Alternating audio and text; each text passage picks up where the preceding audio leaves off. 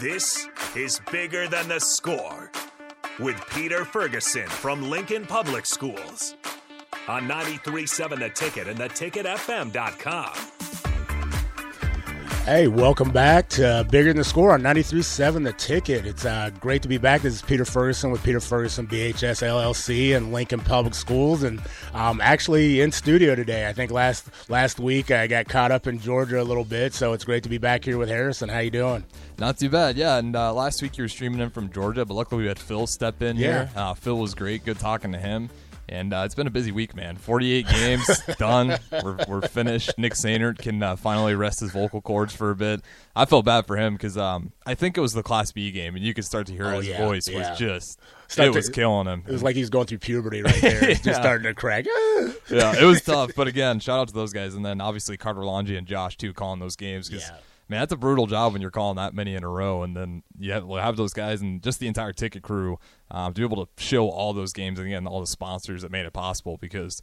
You know, it's it's it's hard to get 48 games, and there's not a lot of people that can do that because it's just you need a staff that's willing to just commit a ton of hours into it. So again, um, it was awesome, and I know you went to Georgia. We'll talk about that a little bit as well. But um, yeah, it, it's been a minute, but it's good to see you, Pete. And uh, we got a full show ahead again, going all the way up until nine o'clock. You can join the conversation on the Sartor Hamann text line 402-464-5685. And if you want to put a face to the voice, we are streaming on Facebook, YouTube, Twitch, and Twitter. Yeah, you know, and then I think, like I said before, you talked about just that the, the providing a platform, you know, just for excellence, and so it was great to hear some of the interviews. And again, I got to say, you know, uh, congrats to Eastrick. You know, Bellevue West took the title. I didn't know if you were going to be able to keep him in the seats. I know the week before you talked about AD jumping up and down with the Lincoln High run, and um, they said he was like the mayor of Lincoln High for for those for those games to that run. So um, again, congrats to Strick. I got to play against him in high school, and um, I'll just say, you know, uh, just a phenomenal uh, representative, not just of Bellevue West, but just as a state and um, of doing that. So I got to give some personal shouts out to him and um, just the whole run for all those teams. Uh, just to see, you know, like I said, it kind of wraps up the winter, you know, session of you know high school sports in the state, and you're seeing across. You know, I was in Georgia, you know, I saw Illinois, and and you're starting to see all those finals come to fruition and uh, ready to make that transition to to spring sports. So congratulations to all the state championship winners, um, also to the staff at NSAA for just the work they've done, um, and then just again, you know, sometimes the people you don't get to see. You know, you think about the parents, you think about the student managers, um, you think about the trainers. You know, all those individuals. Basketball, you know, that winter season, that's a long season. Um, and so there's a lot of people that go into the work for that. And so um, just congratulations to them. And I hope everybody who got the opportunity even to participate in the season just took, takes a moment and just kind of reflects and enjoys it. Yeah, and it's uh, like you said, it's the winter sports going to be brutal because you're you a lot of times. I know for me, every season, winter break comes, you got a tournament. You're not just Yeah. hanging out, and like you said, same thing for the student managers. Like everyone's got to go, and there's definitely days over holidays where you're still in season. You got to play, and if you're making it all the way to the run and you're in the championship game, I mean, man, that's a long season. Oh, yeah. and like you said, recovery time. Um, if you got any spring sports planned, I mean that is a quick turnaround if you make it that far into state. So it'll be interesting to see. Um, and of course, I got to shout out Cedar Catholic again.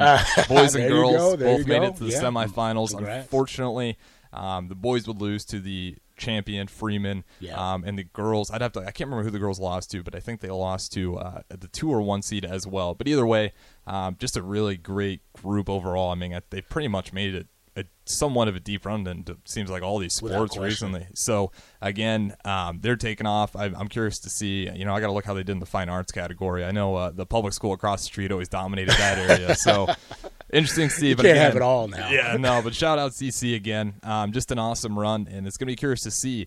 Uh, we're going to have some athletes talk as well in the future, but yeah, that recovery time, it, it's such a quick turnaround. Right. And uh, I know we have some guests on here that talk about that, and it's it's a lot for some of these high school kids just to keep next sport, keep going. Like you just got to you know flip the switch. So uh, we'll get to hear some stories as well. But uh, you know we got a little bit of time here yet.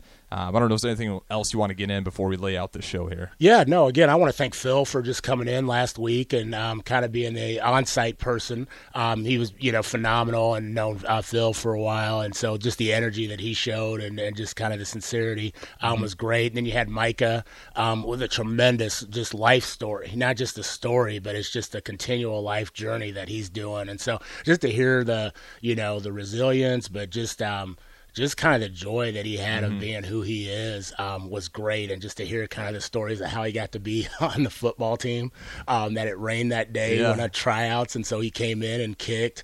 Um, then I'm thinking about you know Sherry, his mom, and how she has been such an advocate, um, not only for him but for others. And so that was that was great to tune in and listen to. Um, got the opportunity to travel a little bit, so um, an annual conference I get to go to, and that I, I get to be a future presenter at, and so it's the National Youth and Resiliency Advocacy and Resiliency Conference in Savannah, Georgia, and um, I know I got to be a, a, a tourism guru for the city of Lincoln and advocate, but I'm going to tell you if you I don't know if you've ever been to Savannah. No, never been. You know, it's absolutely beautiful. Um, you know, a lot of history, but just a really a lot like Lincoln in a lot of ways. Um, but it's just a really beautiful place. You know, right on the river, or you know, and you've got um, some different things you can do. But um, just the hit- history, the richness. I think everybody says the Forrest Gump, but um, actually found the church. It was the first, the first church where Reverend Dr. Martin Luther King gave his "I Have a Dream" speech. Oh, is, that's where that took there, place. Is there the first church where he actually gave gave the speech.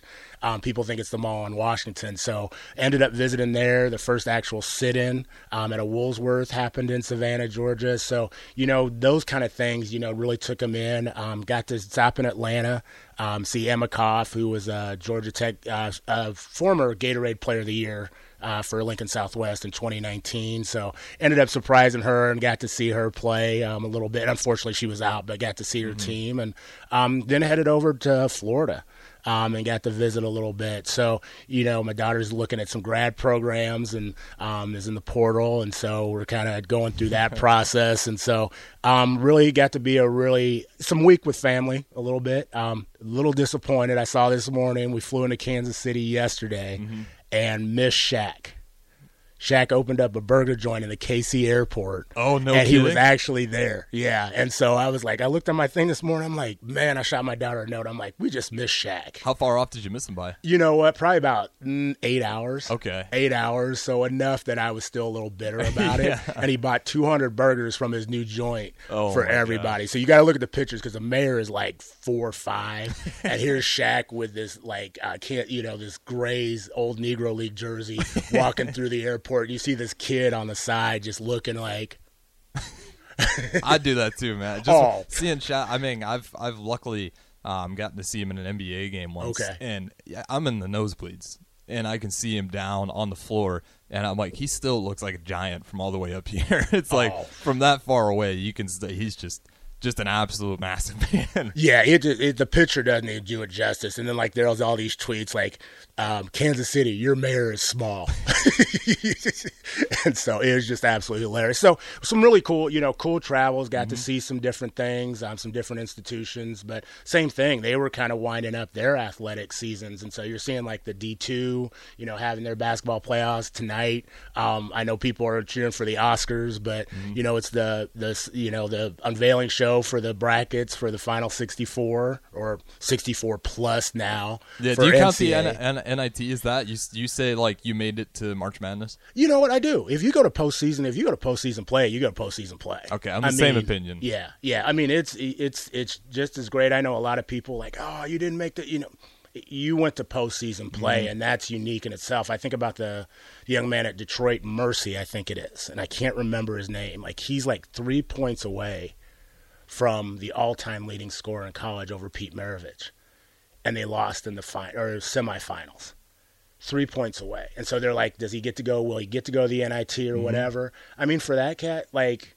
I don't think he cares. Yeah. you know, and you're three points away. And so, you know, I think just give it, give that team the opportunity. I think their record's like 16, 14, something like that to go. I don't think he's going to care if it's NCAA or, or not. Yeah, and that's why I always add that NIT is like for me it definitely counts because especially when you're I mean 64 teams. Yeah. When you get to those last four, you're splitting hairs. So it's exactly. like you know, you, those that are there because there's so many teams at the end there that all kind of deserve to have a say in spots. So if you're in the NIT, it's like I mean, there's so many teams that are in contention. So even just making that alone is like, okay, they're good enough. Um, they definitely belong in the tournament. But no, it sounds like you had a great trip.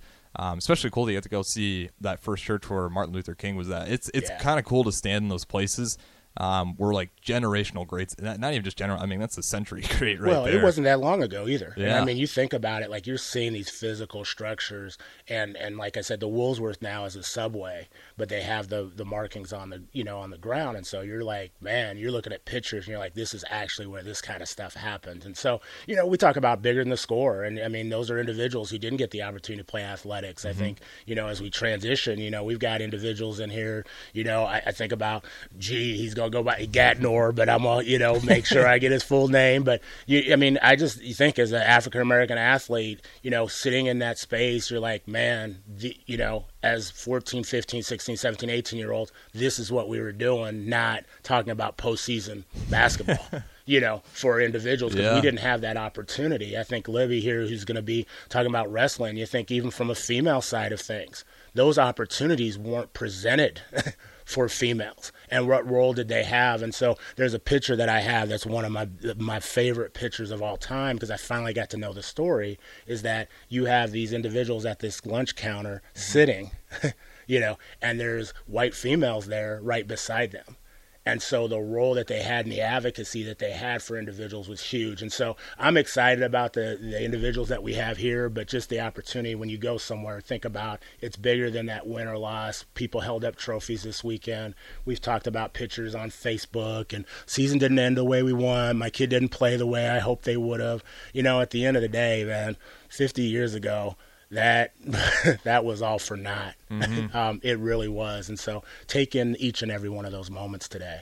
Yeah, absolutely. And like you said, it's like you know, it's it's so rare to win it all. Yeah. Uh, how many times you ask someone about you know their last high school game? It's usually not. Oh, I came out with championship ring. It's mm. most of the time mm. fell short. Sometimes didn't even make postseason play.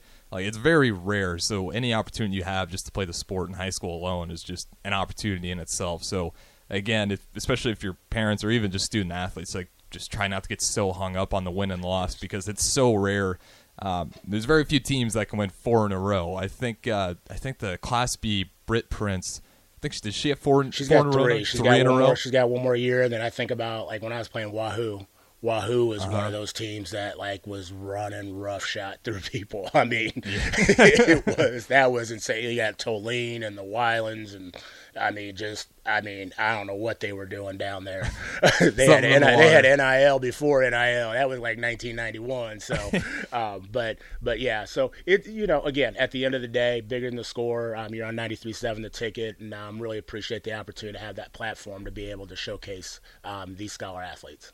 Yeah, and we're gonna have some stories from them ahead here as we get ready for break. Um, again, last week we had Micah. Great story. You can catch the podcast on ticketfm.com. Um, just a just a guy that makes no excuses. Just talking to him. If uh, you missed it, um, he he only has one arm, and uh, he was pretty much never made any excuses about it. He played every sport he could. His uh, mom Sherry adopted him, uh, and he just never made any excuses. He had such a great humor about it. So again, wow. it, it's great to hear these stories. We're going to have more up ahead, going all the way up until 9 o'clock. So if you want to join the conversation, 402 464 5685 on the Sartor Hamann text line. We'll throw it to break here, but we'll be back with some uh, scholars and we'll hear some stories uh, from them and Pete as well. So stay tuned in. This is Bigger Than the Score on 93.7 Ticket, ticketfm.com. We'll be back right after this break.